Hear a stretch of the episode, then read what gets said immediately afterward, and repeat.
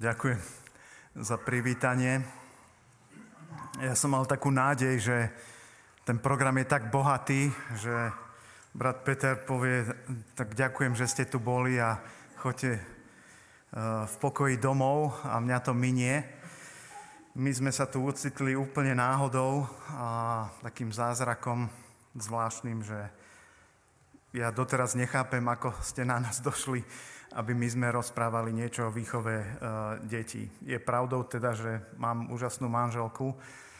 Máme štyri deti e, z milosti Božej a mm, je to zázrak, že, že všetky štyri deti v krste vyznali, že, že milujú Ježiša Krista.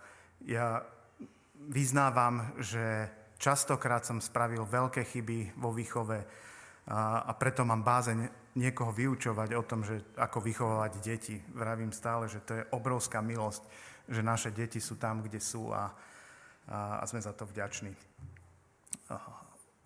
Veľmi krátko sa chcem predstaviť, pretože ja mám rád, keď niekto, kto káže, tak povie o sebe dve vety, aby uh, som vedel, aha, tak ten človek je odtiaľ a, a, a tak.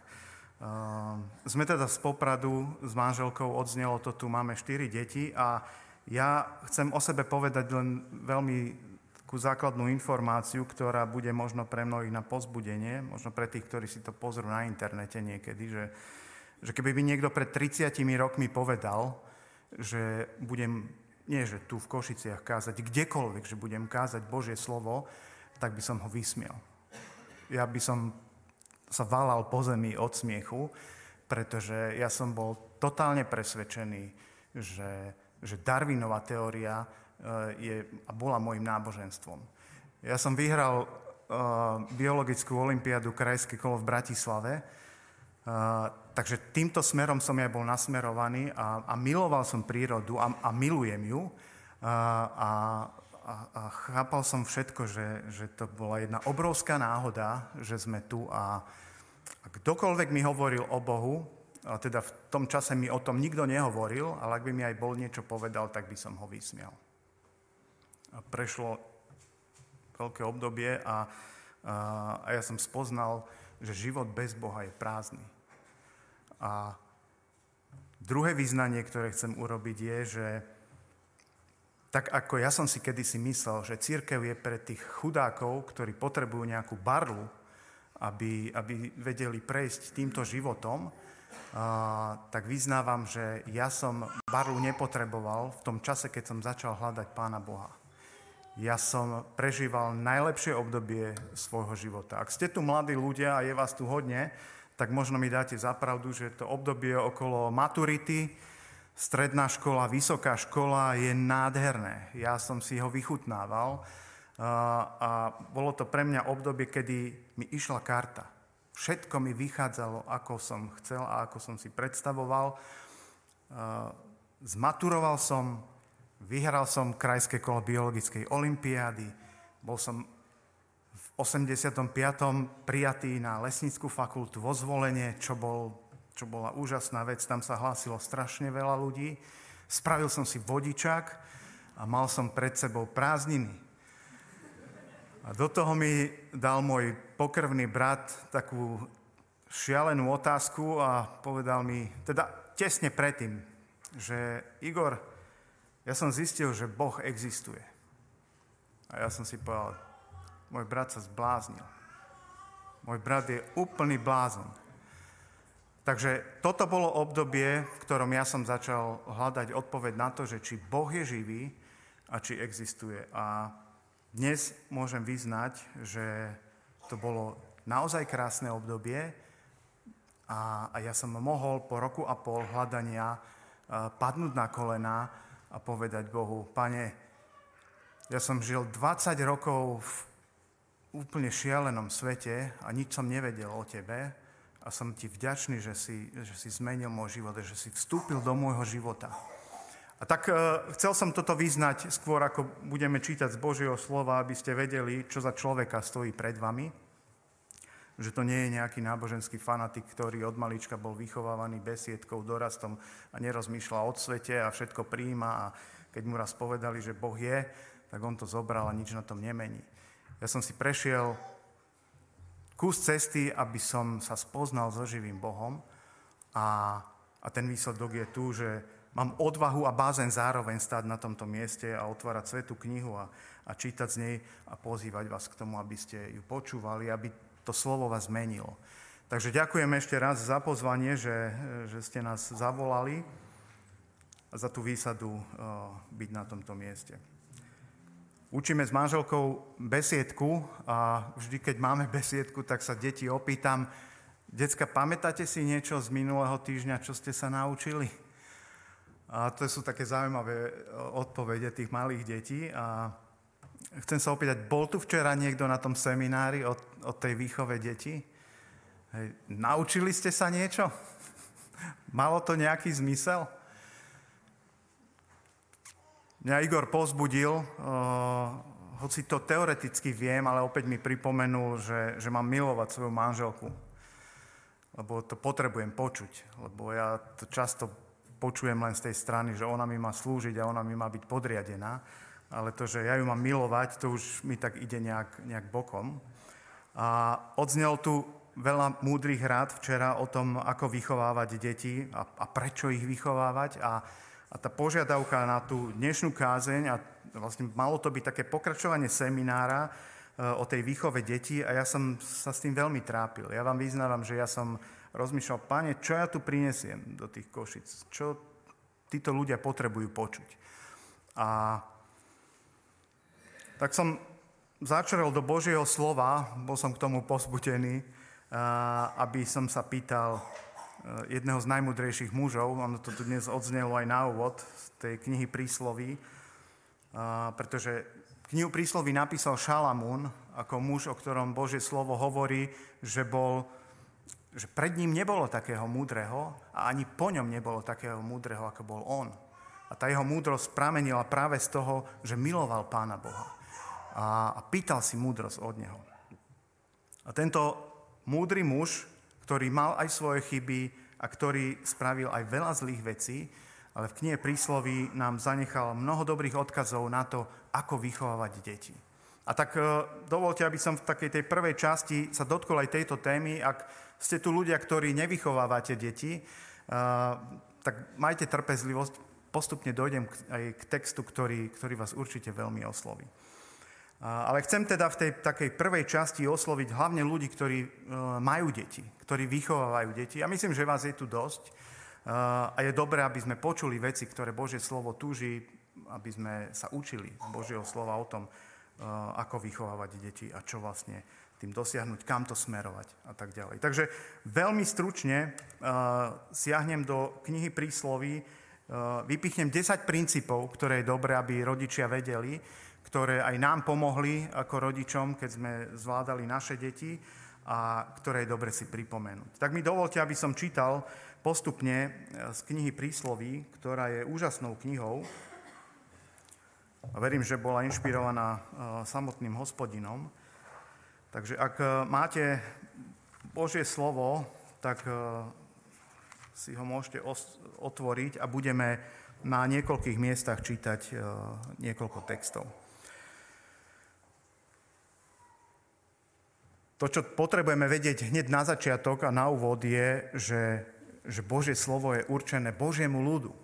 Je tam veľa múdrosti aj pre ľudí, ktorí, ktorí neakceptujú, že Boh je živý a že existuje a, a nájdu tam veľa dobrých princípov, ale prioritne je určené ľuďom, ktorí majú bázeň pred hospodinom. Aj kniha prísloví začína takým pozbudením. Šalamón e, vyzýva svojho syna alebo synov, aby, aby pristupovali k Božiemu slovu naozaj s bázňou.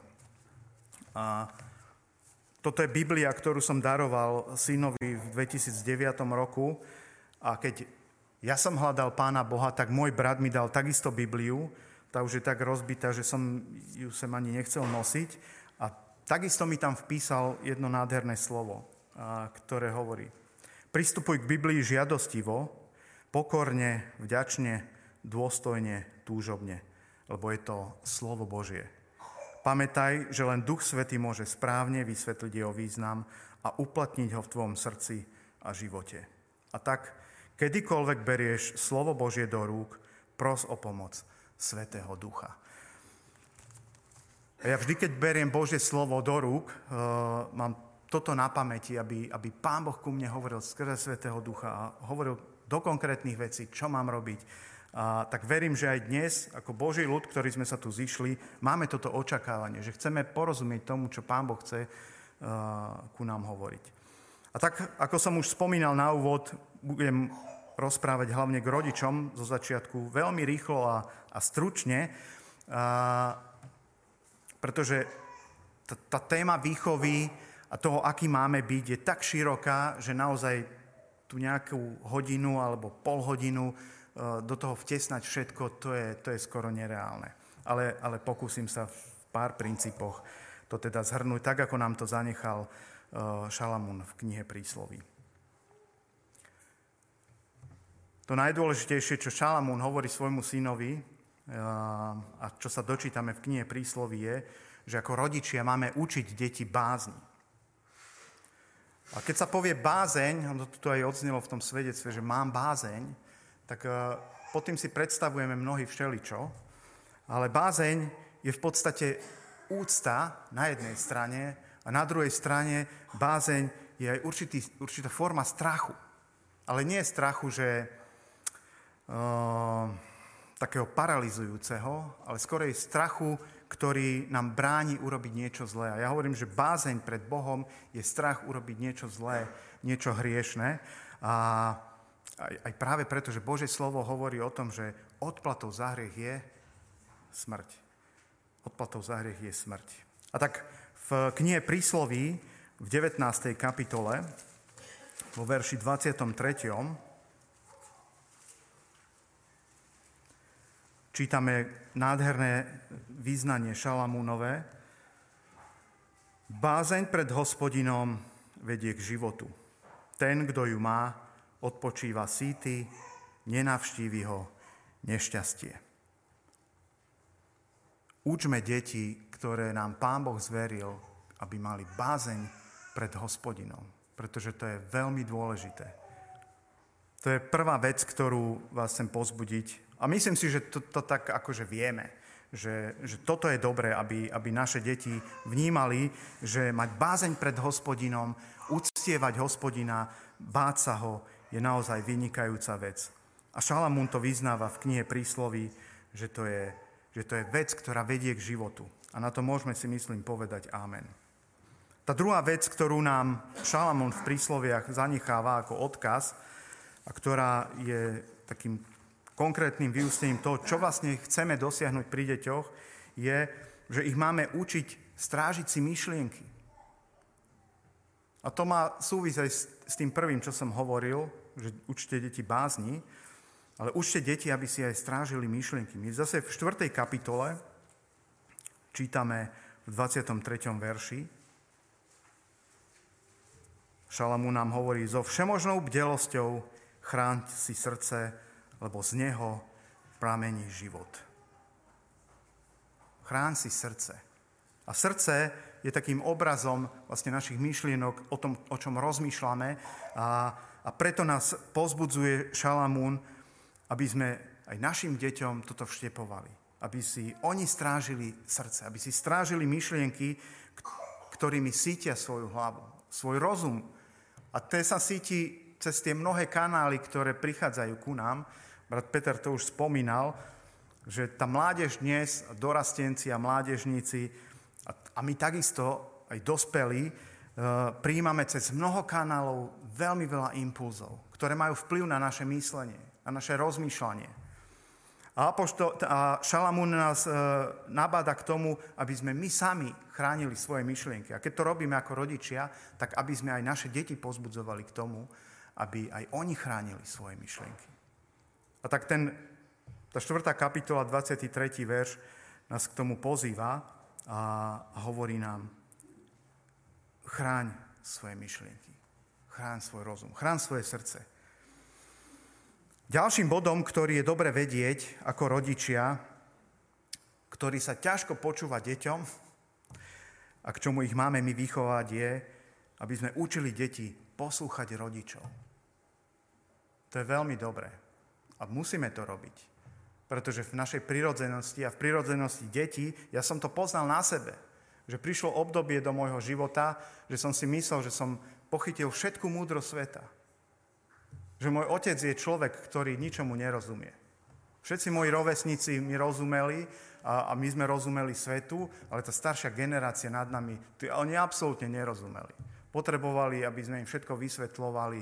A keď som videl ten zdesený výraz môjho otca, keď som mu ja začal vysvetľovať môj pohľad na svet a, a na to, ako sa majú riešiť veci a svoje riešenia som mu dával, tak to bolo niekedy komické. Ale ja som to vtedy tak nevidel. Ja som vtedy bol presvedčený, že som najmudrejší na svete. Mladá generácia, máte ten pocit niekedy, že, že ste najmudrejší?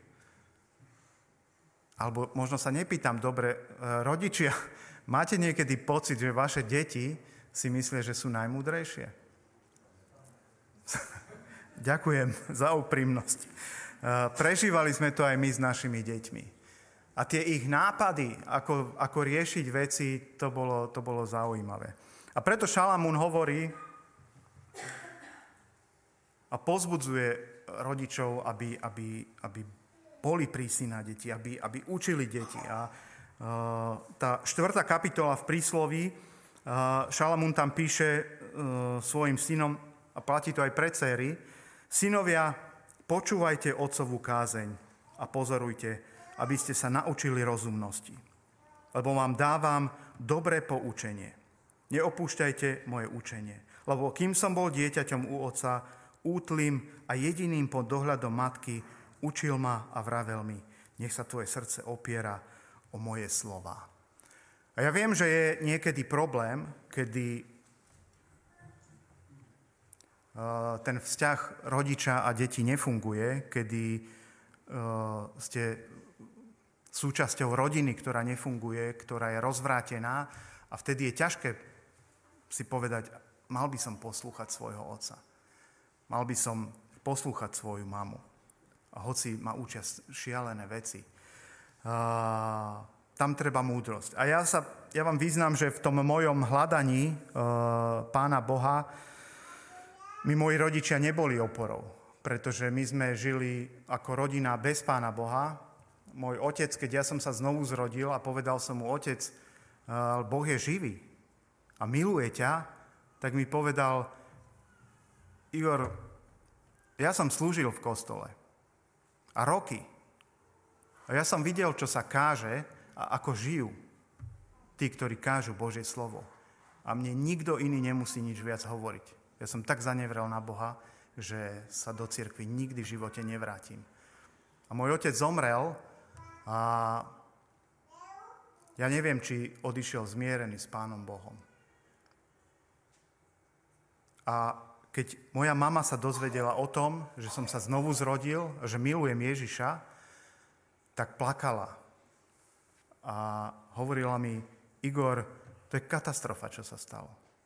A keď som povedal, mami, ja idem v nedelu do kostola, tak ona s plačom mi hovorila, keď by si radšej pil. Viete, akože je to smiešne na jednej strane a na druhej je to desivé ako majú ľudia niekedy predstavu o tom, čo sa deje v kostoloch a čo sú kresťania za bandu. Keď majú strach pustiť vlastné dieťa medzi nich. A na jednej strane to chápem, pretože mali moji rodičia pokrivený obraz o církvi a, a ten obraz im vytvorili ľudia, ktorí sa byli do prs, že my sme církev a my milujeme Ježiša, ale žili niečo úplne iné. Ale na druhej strane je to smutné. A tak ja som takisto zápasil istý čas vo svojom živote s tým, že či mám poslúchať rodičov, alebo nie. Pretože moja mama mi povedala, nebudeš chodiť do kostola. No a na druhej strane v Božom slove čítame, nebudeš opúšťať zhromaždenie spravodlivých. A bol som medzi dvomi mlinskými kameňmi a hovoril som, pane, jak to mám vyriešiť? Šalamún, daj mi odpoveď na to, ako to urobiť. A ja som mal obdobie, že som si povedal, budem čakať, nebudem drážiť moju mamu. Moja mama brala tabletky na srdce, keď sa dozvedela, že chodím do kostola. A ten jej zdravotný stav naozaj bol veľmi, veľmi vážny. Som si povedal, nebudem ju drážiť. Ale prešlo obdobie a ja som rozumel tomu, že v tomto bode už nebudem viacej poslúchať svoju mamu. A vo veľkej láske som jej povedal, mami, ja ťa milujem, a, aj keď si mi vyznala, že by si bola radšej, keby som bol alkoholik, ale pre mňa je dôležité, aby som išiel do kostola a ja chcem byť v tomto smere poslušný. A nepáčilo sa jej to, ale nakoniec, e, neviem, či mi dala úplne súhlas, ale nakoniec som do toho kostola išiel a vedel som, že som urobil dobre. Ale na druhej strane nechcem, aby si mladá generácia zapamätala z týchto pár slov to, že zase netreba počúvať rodičov. Ak vaši rodičia sú bohabojní a dávajú vám dobré rady, majte ich v úcte, bázni a poslúchajte ich. Pre rodičov je teda výzva, aby učili svoje deti, že ich majú poslúchať. O tom teda sme čítali aj v tej knihe prísloví. Veľmi dôležitý dôraz eh, eh, eh, Šalamún kladie na to, akých si vyberať priateľov. A to je takisto miesto a parketa pre rodičov, aby, aby pozbudzovali svoje deti k tomu, aby si vyberali dobrých priateľov. A aby aj rodičia boli im vzorom, akých priateľov si rodičia vyberajú. A o tom nám hovorí príslovie 13. kapitola, o tom, akí, akí vedia byť priatelia, kde v 20. verši čítame, kto chodí s múdrymi, bude múdry.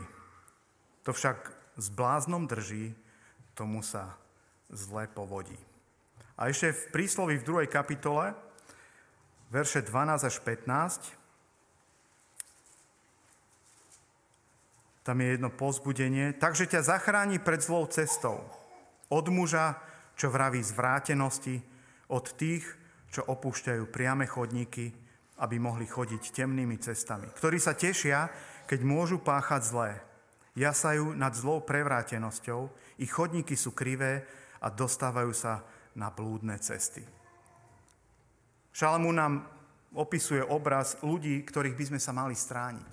Ktorí nie sú múdri, ktorí e, vymýšľajú ťažké veci a ktorí, ktorých cesta nie je dobrá, je prevrátená. A my ako rodičia by sme mali mať prehľad o tom, s kým sa priatelia naše deti. S kým trávia čas. Kto ovplyvňuje ich myslenie. Kto ovplyvňuje ich reč kto im udáva smer. Ja som si uvedomil na vysokej škole, to bolo také prelomové obdobie, keď som bol už tesne pred tým znovu zrodením a ešte nie. Viete, ja som bol človek, ktorý bol veľmi ľahko ovplyvniteľný kolektívom. My keď sme išli ako gymnazisti piť, tak, eh, tak sme pili všetci a, a tak, že sme si nepamätali na druhý deň, eh, kde sme boli a čo sme robili. A to som si preniesol aj na vysokú školu. A keď pán Boh ku mne prehovoril a keď mi povedal, Igor, toto je život, ktorý, ktorý sa ti páči. A ja som zistil, že, že to, čo žijem, je, je ohavné a hnusné a že vlastne naozaj nerozumiem tomu, prečo to robím, tak som si uvedomil, že ja budem musieť niečo urobiť s mojimi priateľmi. A ja keď som mojim priateľom povedal, že som sa stretol so živým Bohom, tak to bol výbuch smiechu. A keď som povedal, že nejdem s vami ďalej piť, tak som stratil veľmi veľa priateľov. A ja som bol z toho prekvapený. Viem, čo sa deje? Potom som si uvedomil, no samozrejme, lebo si iný. A toto je daň, ktorú platíme, keď sa nechceme páčiť ľuďom, ale chceme sa páčiť Bohu. Ja nevrajím, že človek, ktorý sa znovu zrodí a ktorý príjme Božiu milosť, automaticky príde o všetkých priateľov, ktorí sú okolo Neho. Ale rátajte s tým, že keď poviete niekomu, že milujete Boha a keď Boh začne určovať vaše správanie a začnete zo svojho života uh, vytláčať veci, ktoré sa tomuto svetu zdajú normálne, že prídete o, o veľa priateľov. A mnohí povedia, s týmto človekom nemám čo zdieľať, je úplne vadný. A viete, že tá, tá klíma v spoločnosti dnes je tak nastavená, že človek, ktorý vyznáva Božie hodnoty, je považovaný za úplného blázna.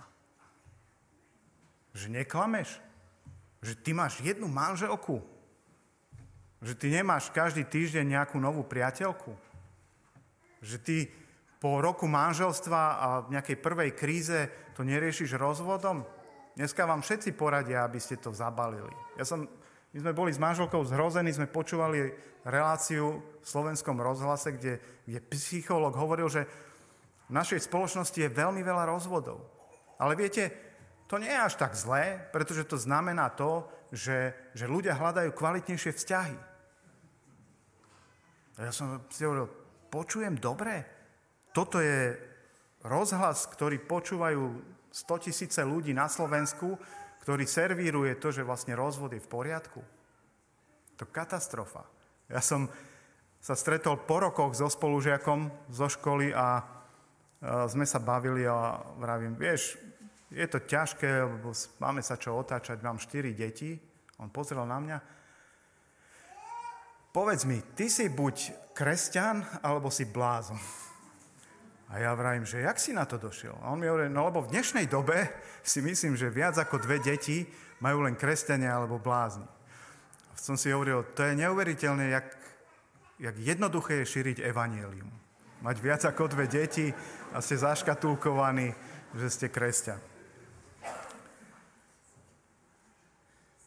Vyberajte si priateľov, s ktorými sa bavíte. Uh, druhým dýchom chcem ale povedať, že uh, aby ste mi nerozumeli, že chcem, aby sme sa prestali baviť s ľuďmi, ktorí nie sú kresťania. Ja poznám ľudí, ktorí uh, nemajú s Pánom Bohom nič spoločné a sú úžasní. A mám aj veľa priateľov, ktorí klajú, ktorí pijú, ale napriek tomu ich mám rád a neštítim sa ich, ale veľmi jasne im hovorím, čo sa mi na nich nepáči, čo sa mi páči a, a mám s nimi priateľstvo. Takže aby ste mi rozumeli, že je priateľstvo a priateľstvo. Je priateľstvo, ktoré nás vyciciava a ktoré e, nám robí problémy, lebo nás ťaha do hriechu.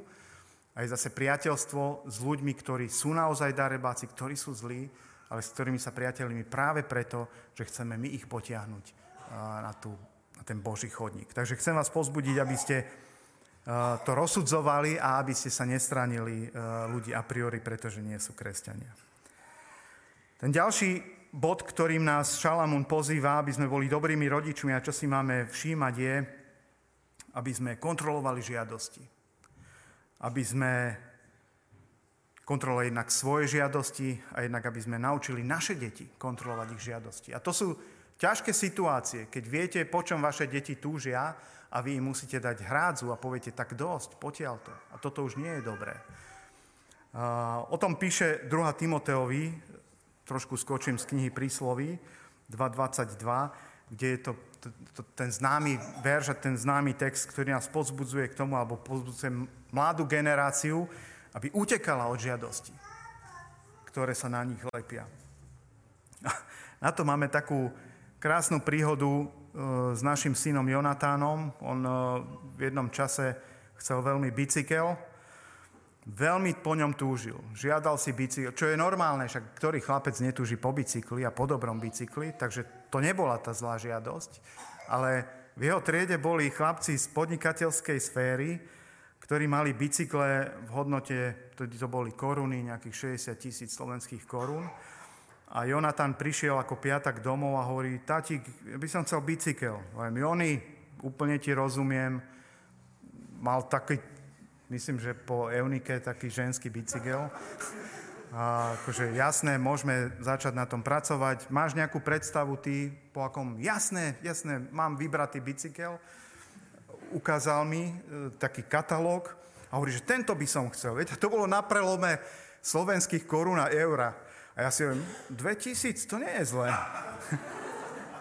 A potom som pozeral, že, ja, že to sú eurá. Hovorím, fúha, Vravím, a viete, a o, jemu žiarili oči, on, ten bicykel by som chcel. A vravím, Jony, akože to nevydá. To, to, to, tudy nejede vlak. A vravím mu tak v takej dobrej nálade, že vieš, tak jedine, že by sme to tak urobili, že by sme také 2-3 roky nešli ako rodina na dovolenku. On že, no, že to by šlo. A vravím, Joninko, tak to by vôbec nešlo. Takže sme spravili hrádzu jeho žiadostiam a kúpili sme mu uh, podstatne lacnejší bicykel, ktorý slúži ešte dnes, je veľmi dobrý a, a jazdíme na ňom ešte aj my. Takže tak na odľahčenie, ale sú o mnoho vážnejšie žiadosti, ktoré zametajú našimi deťmi. Peťo to na, naznačil tu v tom, v tom úvode, že sú tu tie mobilné technológie, e, internet a ja vyznávam z tohto miesta, že som rád, že máme už len jednu dceru v tom veku 14 rokov a že keď e, bol Jonatán, Dávid a Eunika e, v takom tom veku, kedy by ich tieto technológie vedeli zomleť, tak tie technológie boli ešte v takých plienočkách, takže s týmto sme až tak nemali problém. Ale chcem vás ako rodičov pozbudiť. Nevzdávajte to, hľadajte spôsoby, ako, ako vysvetľovať deckám, že internet a, mobil a notebook nie je to najdôležitejšie vo svete. Je to úžasná pomoc, je to skvelý nástroj. Ja keď som videl vašu webovú stránku ako zboru, Hovorím si, klobúk dole, tu sú ľudia, ktorí vedia internet využiť na úžasné veci a je graficky spracovaná úžasne, výborné informácie. Máme sa ako popračania od vás čo učiť. Ale ako rodičia e, bojujme proti žiadostiam, ktoré, ktorými mávajú, ktorými, ktoré mávajú našimi deťmi a buďme im aj v tomto oporou. Samozrejme, keď vidí dieťa, že so samotným otcom alebo matkou máva táto žiadosť, tak mu ťažko budete niečo vysvetľovať. A musíme sa to učiť aj my ako rodičia. Ďalšia pomocka, ktorú nám Šalamún dáva v knihe Prísloví, je v 5. kapitole, v 15. verši, kde nás pozbudzuje Šalamún k tomu, takým zvláštnym obrazom, aby sme si vážili svojich partnerov, aby sme aj naše deti viedli k tomu, aby si vážili svojich partnerov. Tam je obraz cisterny, kde Šalamún hovorí, pí vodu z vlastnej cisterny, vyvierajúcu vodu zo svojej studne. A je to obraz toho, že ako muži a ako ženy máme byť verní našim partnerom. A to sa dnes takisto veľmi nenosí v spoločnosti. Keď si ja premietnem našu bytovku v Poprade, ja neviem, či 60% rodín tam nie je rozvedených. A tie čísla sú katastrofálne. Štatistiky hovoria o tom, že, že v dnešnej dobe je, je tá, ten spôsob, akým ľudia menia partnerov, úplne devastujúci a zdrvujúci. Učme deti ako rodičia, že je dobre mať jedného partnera. A že to je vzácná vec. Že to nie je často jednoduché, ale je to úžasné. Takže to len tak veľmi stručne. A neviem, či ste zapojení do tej kampane Národný týždeň manželstva 2020. Bude to vo februári je to vlastne celosvetová kampaň, ktorá pozbudzuje mladých, ktorá pozbudzuje manželské páry, nielen mladých, aby, aby si v, ten, v tom týždni od 13. do 16. februára viacej uvedomili tie, tie vzťahy a, a, a to, že manželstvo je niečo, čo treba budovať. A tak vás chcem pozbudiť k tomu, že toto je dobrá kampaň, ktorú treba, ktorú treba sledovať. Ale poďme ďalej, lebo ešte mi ostali 4 body, ktoré chcem veľmi rýchlo prejsť, aby aj tí, ktorí nevychovávajú deti, sa dočkali svojho podielu z Božieho slova. Šalamú nás učí, aby sme dávali pozor na to, ako sa naše deti vyjadrujú. To je v príslovi v 4. kapitole 24. verš. Odstráň od seba falošné ústa a vzdial od seba zvrátené pery.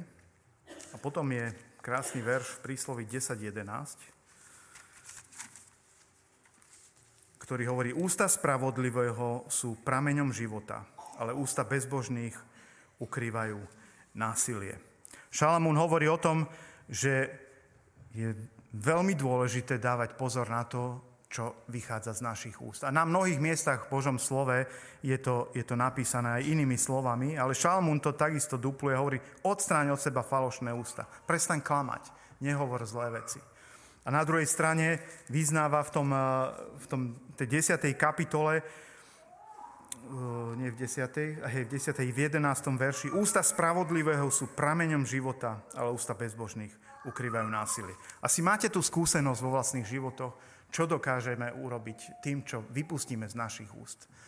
Aké to je nebezpečné, keď povieme niečo zlé alebo niečo negatívne. A na druhej strane, aké to je úžasné, keď dokážeme niekoho pozbudiť, keď dokážeme povedať dobré veci, keď dokážeme povedať dobrú zväzť Evanielia.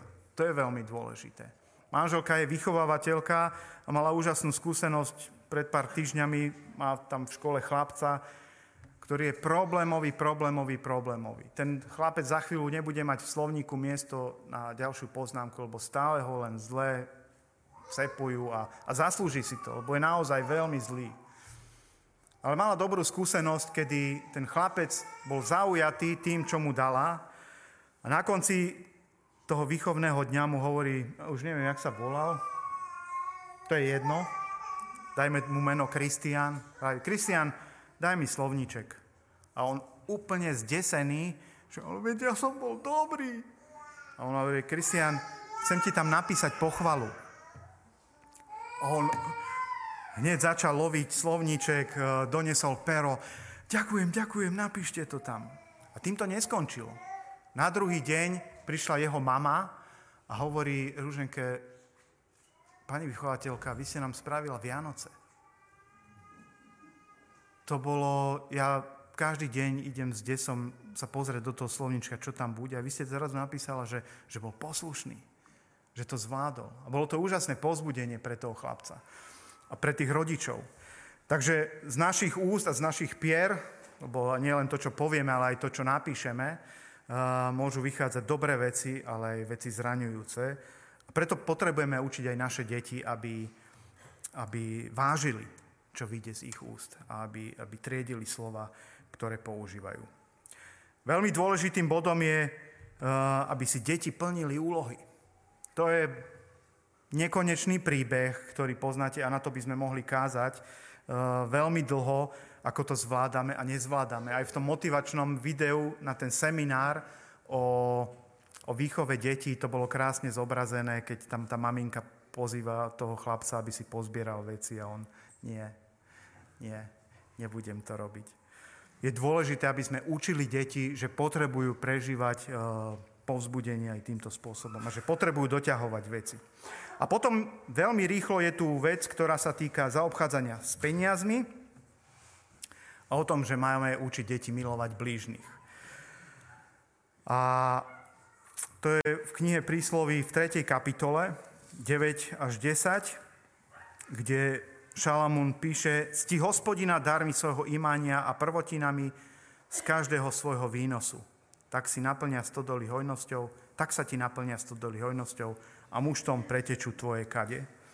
A potom je tam ďalší verš. A veľmi rýchlo skočím na to, že máme milovať blížnych. To je v príslovi 25.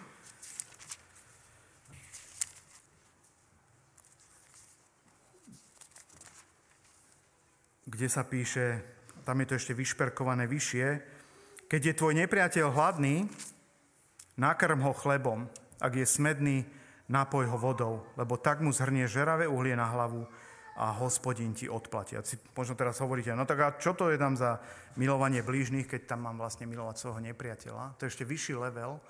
A viete, že pán Ježiš to postavil takisto do tejto roviny, že nie len blížneho, ale aj svojich nepriateľov máme milovať a nie je to často jednoduché. A toto máme učiť aj naše deti, aby takými to boli, aby sa naučili milovať ľudí, ktorí sú okolo nich, aby vedeli príjmať aj dobrých ľudí a aby vedeli zvládnuť aj to, keď sa stretnú s odporným človekom, pretože v tom dnešnom svete je to úplne bežné, že sa nebudeme stretávať s len ľuďmi, ktorí budú príjemní, ale aj veľmi nepríjemní. A tu by som teraz na chvíľočku skončil a teda by som to zhrnul Šalamún ako muž, ktorý mal deti, ktorý si prežil svoj život, zhrnul v prísloviach veľmi veľa múdrosti a, a z tých jeho múdrostí je odporúčanie pre nás, pre nás ako rodičov.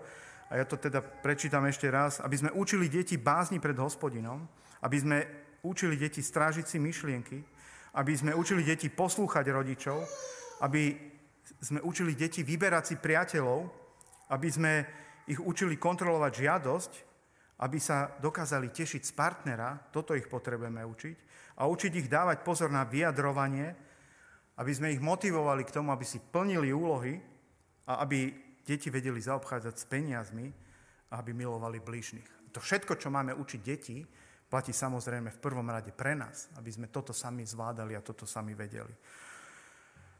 A teraz, keď to všetko vieme, keď sme nabití tou teóriou, tak vám chcem prečítať text, ktorý e, je zapísaný e, v druhej knihe Samuelovej v 12. kapitole e, od prvého verša. Druhá kniha Samuelova, 12. kapitola, prvý verš. A Šalamún bol synom kráľa Dávida. Ja som si to nikdy až tak neuvedomil, že sa narodil až po tom najtemnejšom Dávidovom období, ktorým si Dávid ako král prešiel. My ten Dávidov príbeh, ktorý budeme čítať, e, nepoznám učiteľa besiedky, ktorý by ho učil v besiedke. Myslím si, že je mnoho príbehov o Davidovi, ale tento, ktorý budeme čítať, ten tam nie je spomínaný. A tak mi dovolte, aby som čítal z druhej knihy Samuelovej z 12. kapitoly stretnutie Dávida s prorokom Nátanom. Hospodin poslal Nátana k Dávidovi. Keď prišiel k nemu, povedal, v istom meste boli dvaja mužovia, jeden bol bohatý, druhý bol chudobný. Bohatý mal veľmi mnoho oviec a dobytka. Chudobný však nemal nič, iba jedinú malú ovečku, ktorú si kúpil, choval ju a vyrastla pri ňom s jeho deťmi. Jedávala z jeho skivy chleba, píjavala z jeho pohára a spávala v jeho lone, ako by mu bola dcérou. K bohatému človeku prišiel pocestný, ale ľúto mu bolo vziať zo svojich oviec alebo zo svojho dobytka, aby niečo pripravil pocestnému, ktorý prišiel k nemu ale vzal ovečku chudobného človeka a tu pripravil mužovi, ktorý prišiel k nemu. Vtedy Dávid náramne vzblkol hnevom proti tomu mužovi a povedal Nátanovi, ako žije hospodín, muž, ktorý to urobil, zasluhuje smrť. Ovečku nahradí štvornásobne, pretože to spáchal a nemal zlutovania. A na to Nátan povedal, ty si ten muž. A takto hovorí hospodin, Boh Izraela. A Nátan pokračuje súdom, ktorý vyriekol nad Dávidom. A viete, keď som čítal tento text, tak som sa v jednom momente zdesil a na druhej strane som si povedal, ja som vďačný, že tento text niekto nevyhodil z Božieho slova. Hovorí totiž to o tom, že Boží muž v moci postavený král zhrešil úplne šialeným spôsobom. Urobil niečo, čo bolo tak odporné, že, že keby len ten začiatok toho príbehu, ktorý tam je, kedy pohliadol žiadostivo na cudziu ženu a tam to skončilo, už vtedy by to bolo odporné. Ale Dávid ako muž, ktorému bola daná moc, to tak vyšperkoval toto svoje zlyhanie, že to skončilo úplnou katastrofou. Že on nielen, že po, pustil úzdu svojim žiadostiam. Zneužil svojho blížneho. Zosnoval v hlave úplne šialený plán, ktorý vyústil do smrti nevinného človeka, ale najdesivejšie na tom príbehu je, viete čo? Že on bol v tom úplne v pohode. Že David si žije svoj život, jeden človek je mŕtvý, jedna žena, ktorá mala svoju rodinu, sa dostáva k nemu Pán Boh musí poslať Božieho služobníka Nátana, aby Dávidovi otvoril oči. Tomu Dávidovi, ktorý zažíval úžasné duchovné bomby. Dávid bol od, svojho, od svojej mladosti mužom, ktorý niekoľkokrát zažil také skúsenosti s hospodinom, že my to nezažijeme. Aj napriek tomu tento človek v jednom momente svojho života neustrážil svoje žiadosti. Neustrážil svoje myšlienky, hral sa s nimi a vyvrcholilo to katastrofou. To, čo sme čítali, je bod, kedy to Davidovi ani nedochádza. A tak sa mi veľmi páči to, že hospodin posiela múdreho Božieho muža Natana, ktorý má tú múdrosť od hospodina, aby Davidovi nastavil zrkadlo. A viete, Nátan neprichádza. David a Nátan mali úžasný vzťah.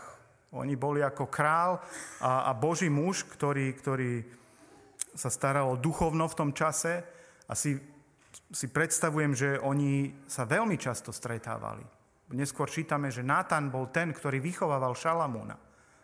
Takže verím, že David mal voči tomuto mužovi obrovskú dôveru. A tým, že bol autoritou duchovnou, tak vnímal, že Nátan má vo veľa veciach pravdu a že je o mnoho múdrejší v Božích veciach ako on. A tak tento muž, keď príde k Davidovi, David možno si myslel, a Nátan, prišiel si ku mne na návštevu, to je fajn, pokecame. A Nátan mu hovorí príbeh, ktorý sme si prečítali, ktorý každého normálneho človeka, keď toto číta, si povie, to, ten bohač, to bola riadna špina. On mal toľko majetku, on sa ulakomil na nejakú malú ovečku chudáka suseda, pretože mu bolo ľúto dať zo svojho. A sa mi páči ten Davidov taký ten spravodlivý hnev. Keď počuje tento príbeh, tak hovorí, Natan, tak to, to, je, to, je, to je neskutočné. Takýto muž je medzi nami. Takáto špina tak ja ti vravím, že ten si zaslúži trest smrti. A, a štvornásobne navráti to, čo zobral tomu chudákovi. A David, keby sa reálne v tom príbehu Nátan spomenul človeka, ktorý by žil za hradbami a Nátan by povedal, hej, poznám ho, tak sa volá, tak ja verím, že David v tej svojej moci by povedal, doveď ho sem. A ja mu to naložím a poviem mu a navráti štvornásobne toho, tomu biednemu, ktorého si takto okradol. Spravodlivo rozohnený Dávid. A ten zlom, kedy Nátán sa pozrie na Davida a hovorí mu, David, čo blázniš? Ty sa nevidíš? Veď to ty si ten muž. Ty si ten, o ktorom hovorí tento príbeh. A ja som presvedčený, že David dostal takú bombu vtedy vo svojom živote, že bola, boli len dve možnosti. Buď ho to zabije, alebo sa stane zázrak a on urobí to, čo neskôr urobil.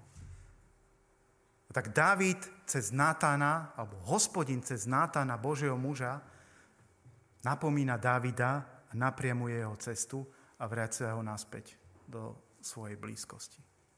A David po tomto nádhernom príbehu, po tomto Nátanovom výklade, kedy mu Nátan nastaví to zrkadlo a on sa v ňom vidí a je zhrozený, tak rezignuje a hovorí, zhrešil som. Zhrešil som voči Bohu. A uvedomujem si to. A ja obdivujem v tom príbehu tú Božiu múdrosť. Viete, keby Nátan prišiel, Dávid, počúvaj ma, ale všetci hovoria o tom, aký si ty špinavý a čo si ty urobil s tým Uriášom a, v jakom smilstve ty žiješ, tak by David možno sa len otrezol. Ale to sú také babské reči. To sa, o to sa ty nestaraj. Ale Nátan mu povie nádherný príbeh, ktorý je obrazom toho, čo vlastne David urobil. A, a, na, a David sám vyriekne súd nad sebou. To bolo úžasné. A na tomu Natan hovorí, však tak to si ty, teba sa to týka. A úplne najkrajšie na tom príbehu je naozaj to, že, že David sa zastavil a činil pokánie. A ja som tento príbeh vybral práve preto, že je neskutočne dôležitý pre nás rodičov. Ale aj nie len pre rodičov, pre každého jedného z nás. Pretože niekedy si myslíme, a ja si to, som si to myslieval, že keď sa dostanem do cirkvy, tak, alebo že keď sa znovu zrodím, keď prejdem krstom, že všetko bude v poriadku. Už nebude mať žiadne problémy. Žiadny zápas s hriechom. Všetko budem zvládať. A potom, keď som padol, tak som zistil, že nie je to také jednoduché.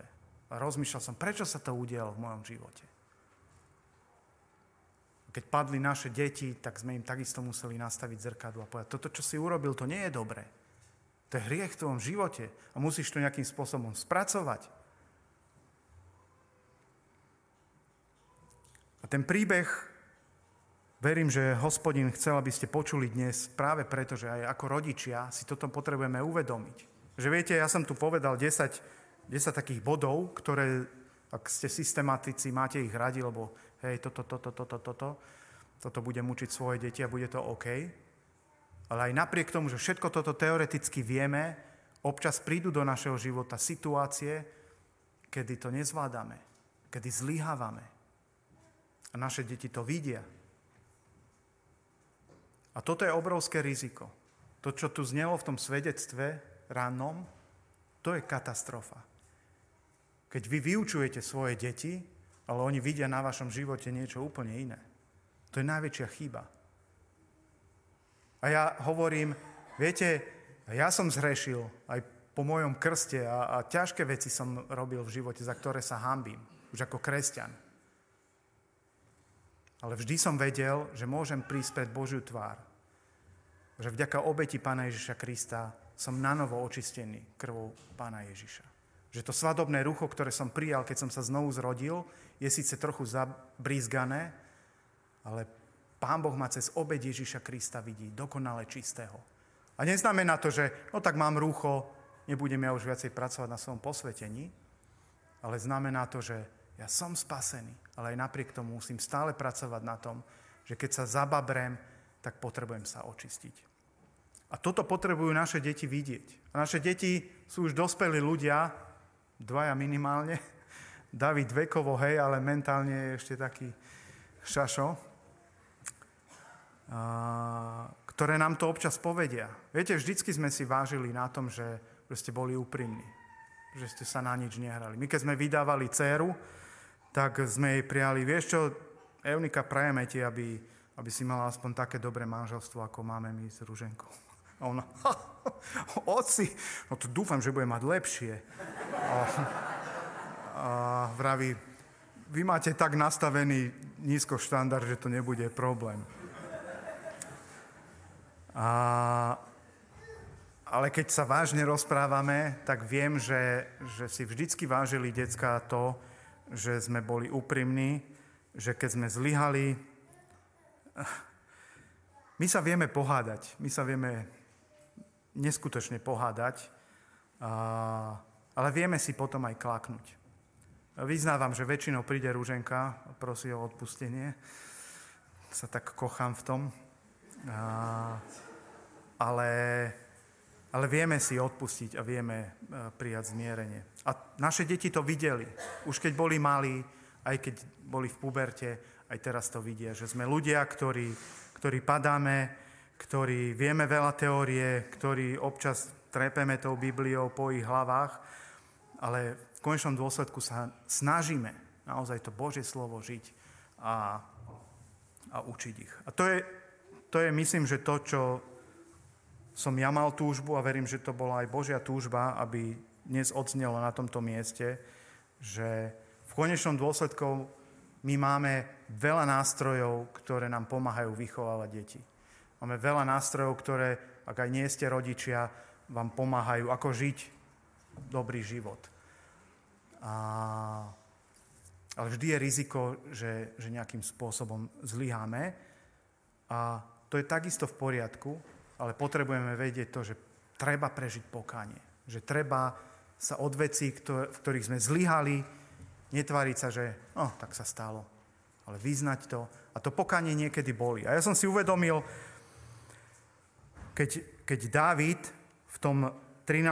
verši vyznáva, vtedy Dávid povedal Nátanovi, zhrešil som proti hospodinovi, že to neskončilo. Nátan mu hovorí, hospodin ti odpustil, ale bude to mať tieto následky. A viete, my často sa bojíme pra- spraviť pokánie práve preto, že sme si vedomi toho, že to bude mať následky. Že to bude možno stáť niekoho život. V tomto prípade to dieťa, ktoré vzniklo týmto Davidovým ohavným činom, zomrelo.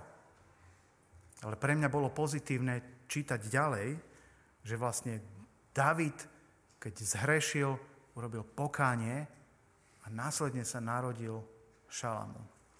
Muž, o ktorom Božie slovo hovorí, že bol miláčik hospodinov.